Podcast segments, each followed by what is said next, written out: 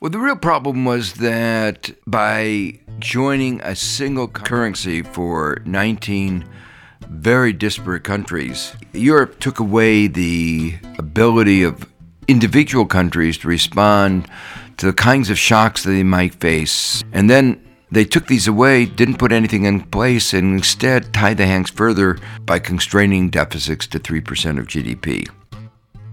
This is RJ McGill from the American Academy in Berlin. Joining us today on our Beyond the Lecture series is Nobel laureate economist Joseph Stiglitz. Stiglitz was at the Academy this past October to deliver this semester's Stephen M. Kellen Lecture. We sat down with Professor Stiglitz to talk about the future of the euro, free trade, and economic equality in America. But we began by asking him in the wake of Brexit, and in connection to his argument for a well managed end to the single currency, about the complex task of managing a major nation's exit from the Eurozone. Modern technology uh, enables uh, this kind of an exit to uh, be managed in ways with much less trauma than was previously the case. It's uh, uh, often necessary to impose uh, capital controls and controls in the banking system this has been done over and over again. It was done in Iceland, it was done in Greece, it was done in uh, Cyprus, uh, and in other parts of the world it's been done. So we actually know a lot more about how to manage crises than we did uh, before we had so many. And what about technologies like blockchain or Bitcoin? Purely electronic means of maintaining exchange ledgers or transferring currency. When you have a, a single uh, currency, uh, a, a, banking system where most transactions, or almost all transactions, all transactions, are uh, managed through uh, the banking system, electronic currency. You know uh, what kinds of transactions are going on. You're able to monitor the real level of economic activity. So it's actually, in some ways, very, just the opposite of, of some of the new cryptocurrencies, which, which are designed to enhance secrecy, and that would actually make macroeconomic management more difficult.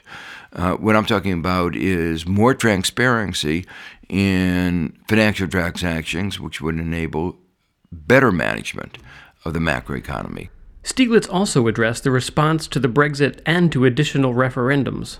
Complicated issues are may not be well decided by referendum. Uh, certainly, many of my friends in the UK feel that uh, uh, the debate uh, over Brexit was not conducted at the highest level, and that there were many misrepresentations in that debate that could not adequately uh, be answered. On the other hand, uh, when there are fundamental choices facing a society, it's hard not to uh, ask the citizens to directly voice their opinion.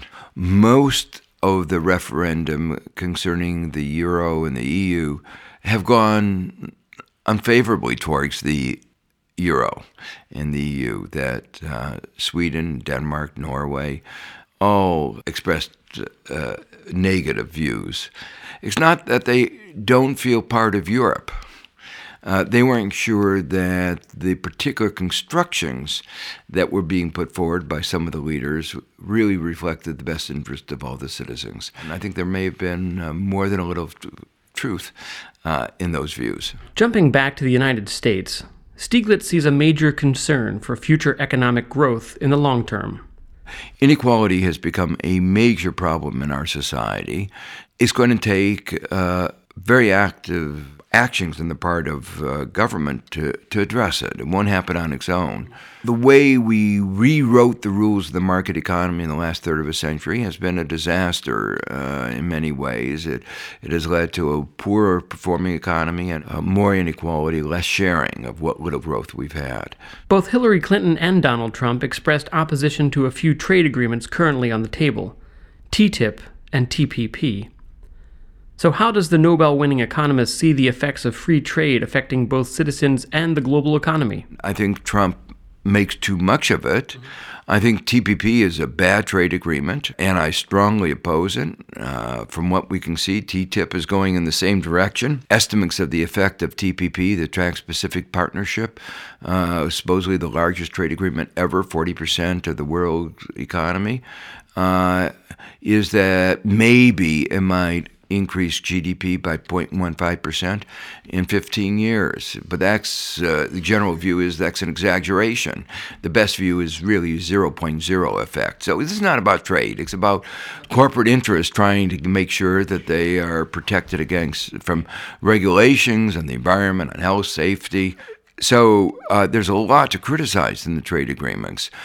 But you need international cooperation in so many areas, uh, not only in trade and in climate change and in security and uh, migration. Trump represents a real threat to global security because, uh, he, as we say, he doesn't know how to play well with other kids.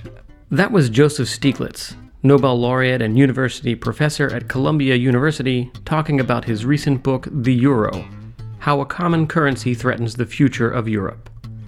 It was published in Germany by Siedler Verlag as Europa spart sich kaputt. You can hear more of our Beyond the Lecture series interviews on SoundCloud or from our website, americanacademy.de. There, you'll also find links to our social media channels on Facebook, Twitter, YouTube, and Vimeo. Our producer today is William Glucroft in Berlin. This is RJ McGill from the American Academy in Berlin Thanks for listening.